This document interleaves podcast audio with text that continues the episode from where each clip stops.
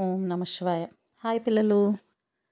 Last ఎపిసోడ్లో మనం వానరులందరూ ప్రాయోపవేశం చేయాలనుకొని కూడా సంపాతి మాటల వల్ల మళ్ళీ చిన్న హోప్ కలిగి ఇప్పుడు సంపాతి దగ్గర క్వశ్చన్స్ అడగడంలో మునిగిపోయారు కదా.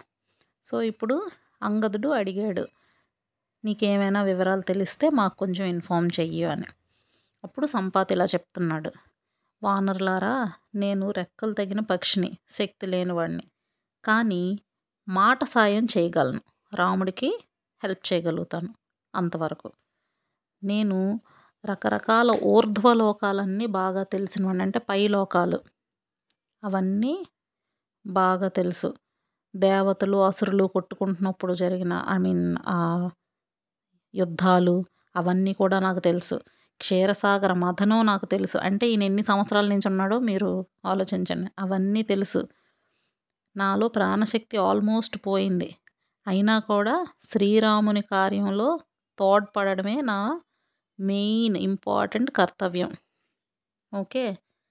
ఇప్పుడు ఒక అమ్మాయి అన్ని చక్కగా అందంగా ఉంది అన్ని రకాల ఆభరణాలు వేసుకుంది. ఆ అమ్మాయిని రావణాసురుడు అపహరించిపోతుండగా నేను చూశాను. ఆవిడ రామ లక్ష్మణ అని ఏడుస్తుంది. ఒంటి మీద ఉన్న ఆభరణాలు తీసేస్తుంది. శరీరం అంతా ఉనికిపోతుంది. ఆవిడ పట్టుబట్టలు కట్టుకొని ఉంది. అయితే ఆ నల్లని రాక్షసుడి పక్కన ఈ అమ్మాయి మెరుపు తీగలా ఉంది. సో మాట్లాడితే రామ రామ అంటుంది కాబట్టి మీరు చెప్పిన దాన్ని బట్టి నాకు అర్థమవుతుంది సీత. ఆ అమ్మాయి సీత అని నాకు ఇప్పుడు అర్థమైంది. ఆ రాక్షసుడు రావణాసురుడు. వాడి గురించి చెప్తాను వినండి. విశ్రవసుని యొక్క కొడుకు. కుబేరుడికి సోదరుడు. ఇతను ఉండేది లంకా నగరంలో. ఇదిగో ఇక్కడ సముద్రం ఉంది కదా? ఈ సముద్రం నుంచి వంద యోజనాల దూరంలో సముద్రం మధ్యలో ఒక ద్వీపం ఉంది. ద్వీపం అంటే ఐలాండ్ అనమాట ఐలాండ్ అంటే చుట్టూ వాటరే ఉంటుంది. అంటే అక్కడి నుంచి బయటికి రావాలంటే కంపల్సరీగా పడవల్లోనే వెళ్ళాలి. ఓకే? అది ఉంటే తప్పితే అవ్వదు. బయట ఇప్పటికీ కూడా ఈ గోదావరి ప్రాంతాల్లో వాటిని లంక గ్రామాలు అంటారు. లంక గ్రామాలు అంటే ఇలాంటి చిన్న చిన్న చిన్న చిన్న ఐలాండ్స్ లాగా అక్కడి నుంచి బయటికి వెళ్ళాలంటే కంపల్సరీగా పడవ ఉండాలి. చుట్టూ వాటర్ ఉంటుంది. సో ఇక్కడి నుంచి వంద యోజనాల దూరంలో అలాంటి ద్వీపం ఉంది. ఆ ద్వీపం మీద విశ్వకర్మ లంకా నగరాన్ని నిర్మించాడు. చాలా బ్యూటిఫుల్గా ఉంటుంది. అక్కడున్న ఇళ్ళకి ద్వారాలు అన్నీ కూడా బంగారంతో ఉంటుంది. మొత్తం చుట్టూ కాంపౌండ్ కూడా బంగారంతోనే అంత కాస్ట్లీగా ఉంటుంది. సీతాదేవి ఆ లంకలో రావణుడి అంతఃపురంలో బంధింపబడి ఉంది. పట్టుబట్టలు కట్టుకొని ఉంది. దిగులుగా ఉంది. ఆవిడ చుట్టూ రాక్షస స్త్రీలు కాపలా కాస్తున్నారు. లంకా నగరం చుట్టూ సముద్రం ఉంది కదా అదే సగం కాపలా. ఎవరు సముద్రాన్ని దాటి రాగలరు? సో మైథిలి అక్కడ ఉంది. మీరు నన్ను నమ్మండి. ఈ సముద్రం మీద సరిగ్గా వంద యోజనాల దూరం మీరు ట్రావెల్ చేసి వెళ్తే అక్కడ లంకలో మీకు రావణాసురుడు కనిపిస్తాడు. అక్కడ సీతాదేవి కూడా కనిపిస్తుంది. సో మీరు మీ పరాక్రమాన్ని చూపించండి సముద్రాన్ని లంఘించండి తొందరగా వెళ్ళండి. అప్పుడు మీరు సేఫ్గా తిరిగి రాగలుగుతారు అని చెప్పాడు. వీళ్ళకి ఒక్కసారి విస్మయం చెందుతారు కదా. అక్కడెక్కడో ఓకే ఆకాశంలో తీసుకెళ్ళిపోతున్నప్పుడు చూశాను అన్నారంటే ఓకే. అక్కడ అదిగో లంకానగరంలో సీతాదేవి ఉంది అంతఃపురంలో ఉంది చుట్టూ రాక్షస స్త్రీలు ఉన్నారు. ఇవన్నీ ఈయన ఎలా చెప్తారు? ఇక్కడున్న కొండ మీద ఉన్నాయన కదా. సో వాళ్ళ డౌట్స్ క్లియర్ చేయడానికి సంపాతి ఇప్పుడు చెప్తున్నాడు అనమాట పావురాలు అలాగే చిన్న చిన్న గింజలు అవన్నీ తినే పక్షులు అవన్నీ భూమి మీద కొంత దూరంలో మాత్రమే ఆకాశంలో ఎగరగలవు అది ఆకాశంలో వెళ్ళే మార్గాల్లో మొదటి మార్గం అన్నమాట అది. కాకులు చెట్లు తాలూకు పళ్ళు అవి తినే చిలుకలు ఇలాంటివన్నీ ఉంటాయి కదా ఇవి ఇంకొంచెం మీదకి వెళ్ళగలవు. అంటే దేవుడు ఎవరికి ఏది రిక్వైర్డో అంత ఎనర్జీ అంత స్ట్రెంగ్తే ఇస్తాడు. కాబట్టి ఈ ధాన్యాలు అవి కింద కిందనే ఉంటాయి కదా వాటిని తినడానికి కాబట్టి అవి కొంచెం హైట్ ఎగురుతాయి. అదే చెట్ల మీద పళ్ళు ఇవి అవి తినేవాటికి ఇంకొంచెం హైట్ ఎగరగలిగే శక్తి ఇచ్చాడు. అది రెండో మార్గం. నీటి కాకులు క్రౌంచ పక్షులు ఇలాంటివన్నీ మూడవ మార్గంలో వెళ్తాయి. ఇంకొంచెం హైట్ అనమాట దానికన్నా మీదన నాలుగవ మార్గంలో డేగలు వెళ్తాయి.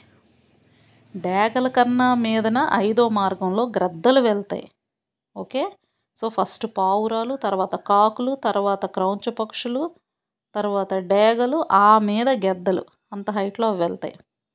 అంతకన్నా మీదన ఆరవ మార్గంలో హంసలు వెళ్తాయి. అంశలంత హైట్ వరకు ట్రావెల్ చేయగలవు. అయితే గరుత్మంతుడు అనూరుడు వీళ్ళందరూ ఉన్నారే? అంటే పెద్ద పక్షులు అనమాట వాళ్ళు ఆకాశ మార్గంలో వెళ్తారు. ఇది ఏడవ మార్గం హయ్యెస్ట్ అనమాట మేమందరం కూడా ఆ జాతికి చెందిన వాళ్ళమే కాబట్టి మేము కూడా ఆ హైట్లో ట్రావెల్ చేయగలం. ఆకాశంలో ఉన్న ఏడవ మార్గంలో. సో ఒక నార్మల్ పక్షిలాగా మీరు ఆలోచించకూడదు. నేను ఇక్కడి నుంచి రావణాసుడిని జానకిదేవిని కూడా చూడగలుగుతున్నాను. మాకు గరుత్మంతుడిలాగానే మంచి స్ట్రాంగ్ దృష్టి మంచి బలం ఇవన్నీ ఉన్నాయి. కాబట్టే నేను ఇక్కడి నుంచి చూడగలుగుతున్నాను. నాకున్న దివ్యమైన శక్తి అంటే అది మాకు న్యాచురల్గా వస్తుంది. మేము జస్ట్ వంద యోజనాలు కాదు అంతకన్నా ఎక్కువ దూరం కూడా కంటిన్యూస్గా మేము చూడగలుగుతాం. దూరంగా ఉన్న ఆహార పదార్థాలని కూడా ఈజీగా ఆహా పలానా దగ్గర ఇది ఉంది అని నేను చూసి తీసుకురాగలుగుతాను. అందుకు మాకు అంత శక్తి ఉంది అది మా జాతి లక్షణం. ఇప్పుడు కాకులు ఇలాంటివన్నీ ఉన్నాయనుకోండి జస్ట్ వాళ్ళ కాళ్ళ దగ్గరలో ఉండే చిన్న చిన్న ఫుడ్ మాత్రమే అవి తీసుకొని తినగలం. కానీ మేము అలా కాదు. చాలా దూరం చూడగలం. అందుకని నాకు ఇక్కడి నుంచి కూడా రావణాసురుడి లంక కూడా కనిపిస్తుంది. కాబట్టి ఇప్పుడు రావణాసురుడు రెండు తప్పులు చేశాడు. ఒకటి సీతాదేవిని అపహరించడం. రెండవది నా తమ్ముడిని చంపడం. రెండూ తప్పైన పనులే. ఎలాగైనా సరే అతని మీద పగ తీర్చుకోవాలి. కా కాకపోతే ఫస్ట్ ఈ సముద్రాన్ని లంఘించాలి. దాని ఉపాయాన్ని మీరు ఆలోచించండి. తర్వాత సీతాదేవిని దర్శించవచ్చు అది అయిపోయాక మళ్ళీ మీరు కిష్కిందకి వెళ్ళి విషయాలన్నీ చెప్పొచ్చు. అని చెప్పాడు. కాకపోతే ఈలోగా మీరు నాకు ఒక్క హెల్ప్ చేయండి. నేను ఈ కొండ మీద ఉన్నాను కదా నెమ్మదిగా నన్ను కొంచెం దించి ఆ సముద్రం ఒడ్డుకు తీసుకెళ్ళండి. ఎందుకంటే మా తమ్ముడికి నేను జలతర్పణాలు విడిచిపెడతాను. తమ్ముడు చనిపోయాడని ఇప్పుడే కదా పాపం తెలిసింది అన్నకి. సో జలతర్పణాన్ని విడిచిపెడతాను అని అన్నాడనమాట చెప్పిన తర్వాత అప్పుడు పాపం వాళ్ళంతా మోసుకొని సముద్ర తీరానికి తెచ్చారు. జలతర్పణం విడిచిపెట్టాడు. మళ్ళీ అతని ప్లేస్కి అతను తీసుకెళ్ళిపోయారు. అయితే ఇప్పుడు ఈ వివరాలన్నీ కూడా సీతాదేవి గురించి ఎంతవరకు తెలియని విషయాలు ఇటు ఉండొచ్చు అటు ఉండొచ్చు కాదు. క్లియర్గా ఎక్కడుంది అనే వివరంతో సహా చాలా చక్కగా సంపాతి వీళ్ళకి చెప్పేయడంతో వీళ్ళ ఆనందానికి అవధులు లేకుండా పోయాయి. మీరు ఆలోచించండి. జస్ట్ కొద్దిసేపటి క్రితం ఇంతమంది వానరులు కూడా ప్రాయోపవేశం చేయడానికి డిసైడ్ అయిపోయి ఉన్నారు. ఇప్పుడు పరిస్థితి ఏమైంది? ఒక్కసారిగా సీత గురించిన ఇన్ఫర్మేషన్ వచ్చేసరికి ఆ ప్రాయోపవేశం ఇంక అవన్నీ పక్కకి వెళ్ళిపోయాయి లైఫ్లో ఎప్పుడు కూడా ఎప్పుడు ఏ అవకాశం వస్తుందో మనకి తెలియదు అందువల్ల ముందే నెక్స్ట్ ఇంకా లైఫ్ ఏమీ లేదు మొత్తం బ్లాక్ అయిపోయింది అనుకొని పిచ్చి పనులు ఎప్పుడూ చేయకూడదు ఎందుకంటే నెక్స్ట్ మలుపులో ఏముందో మనకి తెలియదు నెక్స్ట్ వచ్చే మంచి అవకాశం ఏంటనేది మనకు తెలియదు ఓకే? అయితే మిగతా అన్ని విషయాలు అడుగుతున్నారు వీళ్ళు ఇంకొంచెం డీటెయిల్డ్గా. మహాత్మా ఇప్పుడు అసలు సీతాదేవి ఎక్కడ ఉంది ఆవిడని ఎవరు చూశారు? ఎవరు అపహరించారు? ఇలాంటి వివరాలన్నీ ఇంతసేపు చెప్పావు. ఇంకొంచెం డీటెయిల్డ్గా ఏమైనా తెలిస్తే అసలు దాని గురించి మాకు ఏమైనా ఏమాత్రం ఎక్స్ట్రా ఇన్ఫర్మేషన్ చెప్పినా కూడా మేము చాలా హ్యాపీ ఫీల్ అవుతాము. దయచేసి చెప్పు అని అడిగారు. అప్పుడు సంపాతి చెప్తున్నాడు నేను బాగా ముసలివాడిని అయిపోయాను కదా నాకు బలం లేదు. ఇలాంటి పరిస్థితుల్లో నా కొడుకు అతని పేరు సుపార్సుడు అతను ఎప్పుడు కూడా నాకు కావాల్సిన ఆహారాన్ని వాటిని సమకూర్చి నన్ను పోషిస్తున్నాడు. నేను బయటికి వెళ్ళి ఫుడ్ తెచ్చుకోలేను కదా కాబట్టి నా కొడుకు వచ్చి తెస్తున్నాడు. ఇప్పుడు జనరల్గా పావులు ఉన్నాయి అనుకో సర్పాలు వాటికి కోపం ఎక్కువ దాని ఒరిజినల్ నేచర్. జింకకి భయం ఎక్కువ. అలాగా మా జాతి అంటే గ్రద్దల జాతికి చెందుతారు కదా వీళ్ళు మాకు ఆకలి ఎక్కువ సో నేను ఆకలిగా నకనక నకనకలాడిపోతున్నాను ఫుడ్ కోసం వెయిట్ చేస్తున్నాను. నా కొడుకు బయటికి వెళ్ళాడు ఫుడ్ తీసుకొస్తానని. అతనికి ఎక్కడా మాంసం దొరకలేదు. ఇంకా ఈవినింగ్ కూడా అయిపోయి సన్సెట్ కూడా అయిపోయి అప్పుడు ఖాళీ చేతులతో వచ్చాడు. అప్పటికే నేను ముసలివాడిని ఆకలితో అసలు తట్టుకోలేకుండా ఉన్నాను. తీరా చూస్తే వీడు ఖాళీ చేతులతో వచ్చాడు. నాకు విపరీతమైన కోపం వచ్చేసింది. వచ్చి అసలు ఎప్పుడూ నాకు నేను బాగా తిట్టాను నా కొడుకుని. నీకు అసలు బుద్ధి ఉందా ఎంతసేపు అయిపోయింది? పైగా ఇప్పుడు ఖాళీ చేతులతో వస్తావు ఇది అదని కానీ ఆ కొడుకు పాపం ఎంతో వినయంగా సమాధానం ఇస్తున్నాడు తండ్రికి. అసలు నువ్వు ఇక్కడ ముసలాడివి పడి ఉన్నావు ఫోన్లే అని తెచ్చిపెట్టి తిరిగి ఎక్స్ట్రాలు చేస్తున్నావు? రేపటి నుంచి ఇది కూడా తీసుకురాను అని అనలేదు. ఇప్పుడైతే ఏంటి? ఓల్డ్ ఏజ్ హోమ్కి పరి తరిమేస్తారు. ఇప్పుడు హ్యాండిక్యాప్డ్ పేరెంట్ కదా చెప్పాలంటే. కానీ అలా చేయలేదు. పైగా ఆయన తిట్టినా కూడా పాపం తన తండ్రి కండిషన్ అర్థం చేసుకున్నాడు. అర్థం చేసుకొని ఇప్పుడు చెప్తున్నాడు తండ్రి నేను ఎప్పటిలాగానే ఆహారాన్ని తీసుకొద్దాం ఆకాశంలో ఎగిరాను. అయితే మహేంద్రగిరి పర్వతం దగ్గరికి వెళ్ళి అక్కడ నిల్చున్నాను. కింద సముద్రం నీటిలో ఏమైనా ప్రాణులు కనిపిస్తే వాటిని పట్టుకోవడానికి తల ఇలా కింద కొంచి అక్కడ వెయిట్ చేస్తున్నాను నేను. ఆ టైంలో ఒక దుష్టుడు కాటుక కొండలా ఉన్నాడు. అంటే అంత నల్లగా పక్కన ఒక స్త్రీని తీసుకొని వెళ్ళిపోతున్నాడు. నేను చూశాను. ఆవిడ ఉదయకాంతి ఎలా ఉంటుందో అంతలా మెరిసిపోతుంది. వీడేమో కాటుక కొండలా ఉన్నాడు. అయితే నేను వీళ్ళిద్దరిని చూసి వీళ్ళనే నీకు ఆహారంగా తీసుకొద్దామని డిసైడ్ అయిపోయాను. కానీ అతను నా దగ్గర చాలా సాఫ్ట్గా కొంచెం నాకు దారి ఇవ్వా అని చాలా సాఫ్ట్గా అడిగాడు. ఎలాంటి వాడైనా ఎలాంటి వాడైనా అలా వినయంగా మాట్లాడితే మనం వాళ్ళని విడిచిపెట్టేయాలి కదా. అందుకని నేను తనకు దారి ఇచ్చేసి వచ్చేసాను. వెంటనే అతను వెళ్ళిపోయాడు. అప్పుడు అక్కడ చుట్టూ సిద్ధులు చారణులు వీళ్ళంతా ఆకాశంలో తిరుగుతూ ఉంటారు మీకు ఇంతకుముందు చెప్పాను కదా. సో ఆ సిద్ధులు చారణులు నా దగ్గరికి వచ్చి నాయన అదృష్టం వల్ల నువ్వు బతికిపోయావు. రావణుడు తన చేతిలో ఉన్న స్త్రీని రక్షించుకోవడంలో బిజీ అయిపోవడం వల్ల నీ జోలికి రాకుండా వెళ్ళిపోయాడు. నీకు ఇంక అంత మంచి జరుగుతుందిలే పోనీలే సేఫ్ అని చెప్పి వాళ్ళు వెళ్ళిపోయారు. సో వాళ్ళు అలా వెళ్ళిపోయాక నాకు అర్థమైన విషయం అతను రావణుడు అనమాట ఆవిడ సీత అని నాకు అర్థమైంది. ఆవిడ ఆభరణాలన్నీ చెదిరిపోయాయి బట్టలు నలిగిపోయాయి జుత్తంతా రేగిపోయి ఉంది. అలా రామలక్ష్మణుల గురించి ఏడుస్తూ ఉంది. ఇవన్నీ చూసి నేను లేటుగా రావడానికి కారణం ఇదే అని చెప్పాడు. అయితే ఇప్పుడు సంపాత్ అంటున్నాడు ఇలాంటి విషయం విన్నాక కూడా అసలు సే ఒక స్త్రీని అలా ఎత్తుకుపోయడం తెలిసినా కూడా నేను విజృంభించాలి ఆ దుష్టుడి మీదకి నేను ఏదైనా ఎదిరించాలన్న ఆలోచన కూడా నాకు రాలేదు. ఎందుకంటే నేను రెక్షలు రెక్కలు లేని పక్షిని నేను ఏమి చేయలేను. కాబట్టి నేను అలా ఉండిపోయాను. ఇప్పుడు శ్రీరాముడు కార్యం అంటే నా కార్యమే. ఇందులో ఎలాంటి డౌట్ లేదు. కాబట్టి నేను చేయగల చేయగలిగిన హెల్ప్ నేను మీకు చేస్తున్నాను. అంతకన్నా నేనేమీ చేయలేను కాబట్టి ఇది ఒక్కటే నేను మీకు చేస్తున్న విషయం అని చెప్పాడు. ఇంకా కొంత కంటిన్యూషన్ చెప్పాడు. చాలా కాలం క్రితం జరిగిన విషయం ఒకటి మీకు చెప్తాను. ఇప్పుడు నేను చెప్పాను కదా మా తమ్ముడు నేను ఇలా ఆకాశంలో ఎగరటం వల్ల నా రెక్కలు కాలిపోయాయని. అప్పుడు నేను వింధ్య పర్వతం మీద పడిపోయి స్పృహ లేని పరిస్థితుల్లో ఆరు రోజుల పాటు ఉండిపోయాను. తర్వాత నాకు మెలకు వచ్చి నాలుగు వైపులా తిరిగి చూశాను. నేను ఎక్కడికి వెళ్ళలేను? ఇప్పుడు మనకు కాలు లేకపోతే మన పరిస్థితి ఏంటో పక్షికి రెక్కలు లేకపోతే అంతే కదా. దానికి ఎక్కడికి వెళ్ళాలో తెలియదు. ఏం చేయాలో తెలియదు. అలాగా చిన్ని చిన్ని కాళ్ళు వేసుకొని ఎంత దూరం నడుచుకొని వెళ్ళిపోగలదు పక్షి? కాబట్టి అటు ఇటు చూస్తుంది. ఇక్కడ అడవులు ఈ సాగర తీరం ఇవన్నీ చూశాను. అన్నీ చూశాక ఓకే నాకు అర్థమైంది. నేను ఇలాగ సముద్ర తీరం దగ్గర వింధ్య పర్వతంలో ఈ దక్షిణ ప్రాంతంలో నేను ఉన్నాను అని నాకు అర్థమైంది.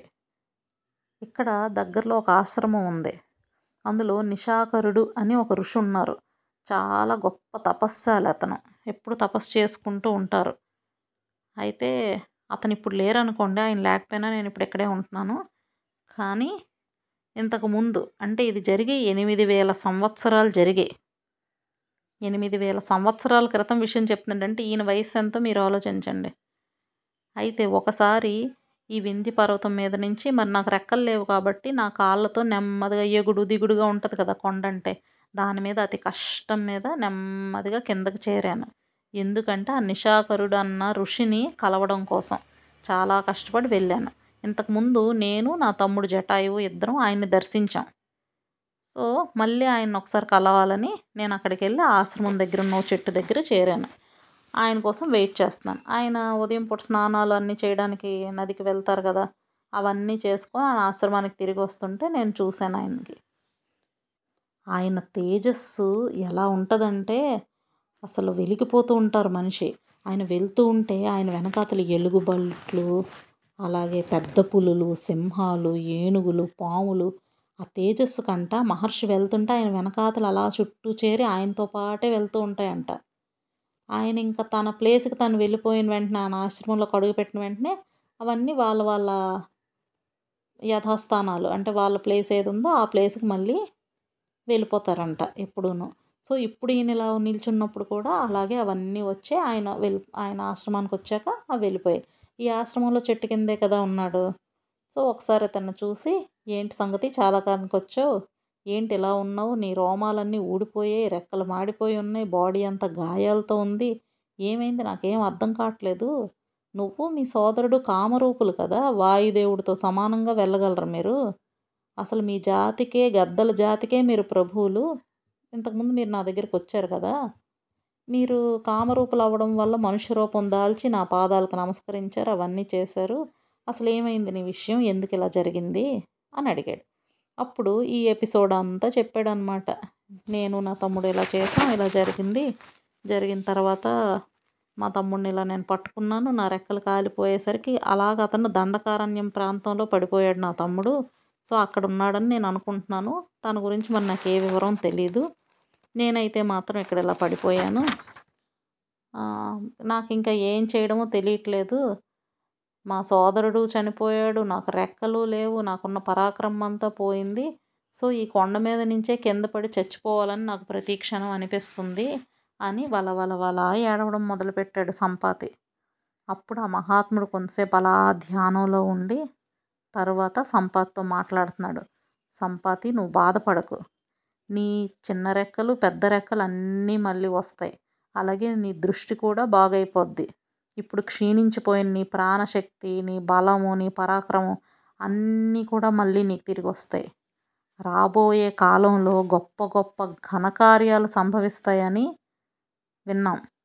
అవన్నీ నా దివ్య దృష్టి వల్ల కూడా నేను ఇప్పుడు తెలుసుకున్నాను. ఇక్ష్వాకు వంశంలో దశరథుడు అనే మహారాజు ఉంటాడు. చాలా గొప్ప పరాక్రమశాలి అయిన కొడుకు రాముడు అతనికి ఉంటాడు. అతను పితృ ఆజ్ఞని పరిపాలించి భార్యతోని తమ్ముడితోని కలిసి అరణ్యాలకు చేరుతాడు. అతని భార్యని రావణాసురుడు ఎత్తుకుపోతాడు. ఆ రావణాసురుడిని దేవతలు మిగతా రాక్షసులు కూడా ఎవ్వరూ చంపలేరు. ఇప్పుడు ఈ సీతాదేవి చాలా మహాపతివ్రత ఆవిడ. ఆవిడికి మంచి మంచి భోజనం మంచి సుఖాలు అన్నీ చూపించి ఆవిడని ఎలాగైనా ప్రలోభ పెట్టాలని ట్రై చేస్తాడు రావణాసురుడు. కానీ ఆవిడ మాత్రం ఎప్పుడూ తన భర్తనే ధ్యానిస్తూ అలా దుఃఖంలో ఉంటుంది. అతనిచ్చిన ఆహారం కూడా ఆమె తీసుకోదు. ఆ విషయం తెలిసి దేవేంద్రుడు దేవతలకు కూడా దొరకని పరమాన్నాన్ని ఆమెకి తీసుకొచ్చిస్తాడు. ఆవిడిచ్చిందని తెలుసుకొని ఆవిడ తీసుకుంటుంది. ఆయన ఇచ్చాడని తెలుసుకొని మొదటి ముద్దని శ్రీరాముడిని ఉద్దేశించి నేల మీద ఉంచుతుంది. అలా పెట్టేటప్పుడు నా పతిదేవుడు ఆయన తమ్ముడైన లక్ష్మణుడు ఇద్దరూ జీవించున్నా లేదా వాళ్ళు దివ్యత్వాన్ని పొంది ఉన్న ఈ పరమాన్నం వారికి చెందుగాక అని నమస్కరించి ఆమె తింటుంది. అంత గొప్పదామె. చూడండి ఇవన్నీ ఎప్పుడు? ఎనిమిది వేల సంవత్సరాల క్రితం ఈ నిషాకరుడు అనే మహర్షి సంపాతికి చెప్తున్న విషయాలు. ఆయన మన మహర్షుల గురించి మనం తెలుసుకోవాల్సింది. ఇవన్నీ స్టోరీస్ అనుకోకండి. ఇవన్నీ ఫ్యాక్ట్సే రామాయణంలో ఉన్నవన్నీ. సో ఆయన ఎన్నో వేల సంవత్సరాల తర్వాత జరగబోయే విషయాన్ని తన దివ్య దృష్టితో చూసి వీళ్ళకి చెప్పాడు. సంపాతికి చెప్పాడు. సో తర్వాత ఏం చెప్పాడంటే శ్రీరాముడి దూతలు సీతాదేవిని వెతుక్కుంటూ నీ దగ్గరికి వస్తారు. అప్పుడు నువ్వు వాళ్ళకి అతని భార్య గురించిన విషయాల్ని వీళ్ళకి నువ్వు చెప్పవలసి ఉంటుంది. కాబట్టి నువ్వు ఏ రకంగానూ ఇక్కడి నుంచి కదిలి వెళ్ళకూడదు. అయినా ఇలాంటి పరిస్థితుల్లో నువ్వు మాత్రం ఎక్కడికి వెళ్తావు? సరైన టైం కోసం వెయిట్ చేయి. నీ రెక్కలు నీకు మళ్ళీ వస్తాయి. నేను నీకు ఇప్పుడే నీ రెక్కలు ఇవ్వగలను. వెంటనే చేయగలను. కానీ ఇవ్వను. ఎందుకంటే నువ్వు ఇక్కడుంటేనే లోకానికి ఎంతో మేలు చేసిన వాడు అవుతావు నువ్వు ఆ రామలక్ష్మణ్లో తలపెట్టిన కార్యాన్ని నెరవేరేలాగా నువ్వు హెల్ప్ చేయాలి. దానివల్ల వాళ్ళకు మాత్రమే కాదు బ్రాహ్మణులకు ఇంద్రుడికి మిగతా దేవతలకి ఎంతోమంది మునీశ్వరులకి ఎందరికో హెల్ప్ అవుతుంది నువ్వు చేసే హెల్ప్. అందువల్ల నువ్వు ఇక్కడే ఉండాలి అని చెప్పాడనమాట. అయితే మీరు దీన్ని బట్టి గ్రహించండి. మీకు ఇంతకుముందు కూడా చెప్పాను. రావణాసురుడిని రాముడు సంహరించాడు అంటే ఆ సిరీస్ ఆఫ్ ఈవెంట్స్ అన్నింటిలో ఎంతమంది వాళ్ళ శక్తిని ఇవ్వడం కానీ ఎంతో కాలం ఎదురు చూడడం కానీ ఎంతమంది ఎన్ని రకాలుగా సహాయపడ్డారు అనేది మీకు ఇక్కడ అర్థమవుతుంది చూడండి. ఇంకొకటి కూడా అన్నారు మహర్షి. నేను ఆ రామలక్ష్మణుల్ని చూడాలని నేను కూడా ఎంతో కుతూహలపడుతున్నాను కానీ అంతవరకు ఈ ప్రాణాలను నిలుపుకోవడం నాకు ఇష్టం లేదు. కాబట్టి నేను నీ బాడీని వదిలేస్తున్నాను అని చెప్పాడనమాట సో భవిష్యత్తులో జరగబోయే సంఘటనలన్నీ సంపాతికి ఆ నిషాకరుడు అనే మహర్షి చెప్పారు. అదే విషయాన్ని ఇప్పుడు సంపాతి వానరులందరికీ ఇన్ఫామ్ చేశాడు. కాబట్టి ఇప్పుడు సంపాతి చెప్తున్నాడు అనమాట నాకు ఆ మహర్షి ఆ విషయాలన్నీ చెప్పాక నేను తిన్నగా మళ్ళీ వింధ్యగిరి పర్వతం మీదకి చేరి మీకోసం అప్పటి నుంచి నేను వెయిట్ చేస్తున్నాను. ఆయన చెప్పిన మాటలనే మనసులో పెట్టుకొని కొన్ని వందల సంవత్సరాలు గడిచిపోతున్నా నేను అలా వెయిట్ చేస్తున్నాను. ఆయన చనిపోయారు. అప్పటి నుంచి నేను ఇంకా ఎక్కువగా ఆలోచించడం మొదలుపెట్టాను. ఇలా ఉండడం కరెక్టేనా? ఎవరో ఎప్పుడో వస్తారని. మనకి మామూలుగా ఒక బస్ స్టాండ్లో బస్ టికెట్ కొనుక్కోవడానికి ఫైవ్ టు టెన్ మినిట్స్ లైన్లో నిల్చోవాలంటేనే అబ్బో చాలా విసుగు. అలాంటిది ఇన్ని వందల వేల సంవత్సరాలు వెయిట్ చేయాలంటే ఎవరికైనా వస్తుంది కదా ఆలోచన.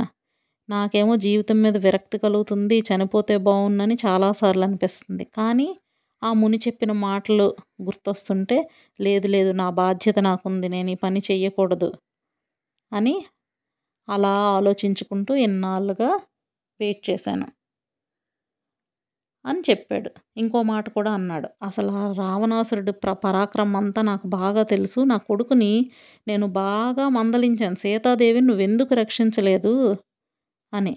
ఎందుకంటే ఆవిడ ఏడుపుని ఈ సుపార్శువుడు అంటే సంపాతి కొడుకు స్వయంగా విన్నాడు ఆవిడ ఏడుపుని. కదా? సో రామ లక్ష్మణ అంటుందంటే ఇక్కడ వాళ్ళు లేరు. ఎవరో ఒక స్త్రీ పాపం ఇబ్బందుల్లో ఉంది. రామలక్ష్మణులు అంటున్నారంటే ఆవిడ జానకిదేవని ఇతనికి తెలుస్తుంది. ఎందుకంటే దశరథ మహారాజుకి నాకు కూడా మంచి రిలేషన్స్ ఉన్నాయి. ఆ విషయం నా కొడుక్కి తెలుసు. అయినా కూడా ఆవిడని రక్షించడానికి ఆయన ట్రయల్ చేయలేదు. దశరథ మహారాజు కోడలని అర్థమవుతుంది కదా రామలక్ష్మణ అంటున్నప్పుడు. అందుకు నాకు నా కొడుకు మీద చాలా కోపం వచ్చేసి నేను అతన్ని బాగా తిట్టాను అని చెప్పాడు. ఇలా చెప్తూ ఉండగా సడన్గా నెమ్మదిగా ఆ గృధరాజుకి రెక్కలు వచ్చాయి. ఇన్ని వేల సంవత్సరాల నుంచి ఎందుకోసం వెయిట్ చేశాడు? ఈ ఇంపార్టెంట్ విషయం చెప్పడం కోసమే వెయిట్ చేశాడు. అదే రెక్కలుంటే ఆయన ఎగిరిపోయి వెళ్ళిపోయేవాడు. అప్పుడు వీళ్ళు ఈ వానరులు ఇలా కష్టపడి వచ్చినందుకు ఏం జరిగేది? ఆ ప్రాయోపవేశం చేసి అక్కడితో రామాయణం ఆగిపోయేది. ఎన్ని సందర్భాల్లో రామాయణం ఆగకుండా ముందు ముందుకు వెళ్తుంది అనేది మీరు చూడండి. ప్రతి ఒక్క ఈవెంట్ కూడా చాలా చాలా ఇంపార్టెంట్. సో వీళ్ళకి ఇవన్నీ చెప్పడం పూర్తవగానే ఆయన ఇన్ని సంవత్సరాలుగా ఎదురు చూసింది ఎందుకో ఆ కార్యం నెరవేరిపోయింది కనుక ఆ నిషాకర మహర్షి యొక్క తపశ్శక్తి వల్ల చూడండి ఆయన ఇప్పుడు ఇక్కడ లేరు ఎప్పుడో స్వర్గస్థులు అయిపోయారు కానీ వెంటనే అతనికి అందరూ చూస్తూ ఉండగా రెక్కలు వచ్చాయి ఎర్రని ఏకలతో చక్కగా రెక్కలు చూసి సంపాతి ఇంకా విపరీతంగా ఆనందపడిపోయాడు. అంతే కదా మనకు సడన్గా మన కాళ్ళు మళ్ళీ పోయిన కాళ్ళు మొలిచేస్తే ఎలాగ ఉంటుందో అలాగా. అంత ఆనందపడిపోయి మిత్రులారా మీరు రావడం వల్ల నాకు ఇలా ఆయన ప్రభావం వల్ల మళ్ళీ నా రెక్కలు వచ్చాయి నేను మంచి యంగ్గా ఉన్నప్పుడు నేను ఎంత స్ట్రాంగ్గా ఉండేవాడినో మళ్ళీ అంత స్ట్రెంగ్త్ ఇప్పుడు నాకు వచ్చింది. అతను ముసలైపోయాడు కదా. కానీ మళ్ళీ ఫుల్ యవ్వనంలో ఉంటే ఎలా ఉంటుందో అంత స్ట్రాంగ్గా నేను ఇప్పుడు అయిపోయాను అని చాలా హ్యాపీ ఫీల్ అయ్యాడు. సో ఇప్పుడు వానరులకి ఏంటి మీరు నేను ఇప్పుడు మీకు చెప్పిన విషయాలన్నీ మనసులో పెట్టుకొని వెళ్ళి ఆవిడని వెతకండి. అని ఇదిగో నాకు వెంటనే రెక్కలు వచ్చాయి అంటే ఆ మహర్షి చెప్పింది జరిగింది. సో ఇప్పుడు మిగతా పనులు కూడా ఖచ్చితంగా జరుగుతాయి. అంతా మంచి జరుగుతుందని నా మనసుకు అర్థమవుతుంది. ఇదిగో నాకు రెక్కలు రావడమే అందుకు పెద్ద ఎగ్జాంపుల్. సో మీ కార్యం ఇంకా సిద్ధించినట్టే అని చెప్పి తన రెక్కలు అప్పుడే వచ్చాయి కదా. అసలు ఆ రెక్కలతో ఎగరగలడా లేదా? టెస్ట్ డ్రైవ్ లాగా అనమాట ఒకసారి ట్రైల్ వేస్తూ ఆ పర్వత శిఖరం మీద నుంచి ఆకాశంలో ఎగురుకుంటూ వెళ్ళిపోయాడు సంపాతి. సో తను దేనికోసం అయితే వెయిట్ చేశాడో ఆ పని పూర్తి చేసేసాడు ఇప్పుడు నెక్స్ట్ పని చేయాల్సింది ఎవరు? వానరులు. వాళ్ళు ఇప్పుడు తర్వాత ఇప్పుడు ఈ సముద్రాన్ని లంఘించి లంకా నగరానికి వెళ్ళి సీతాదేవిని చూసి రావాలి. అది వీళ్ళ నెక్స్ట్ ఉన్న కర్తవ్యం. అది వాళ్ళు కరెక్ట్గా చేయగలిగారా లేదా? మనం నెక్స్ట్ ఎపిసోడ్లో చూసుకుందాం. సరేనా? బాయ్ పిల్లలు.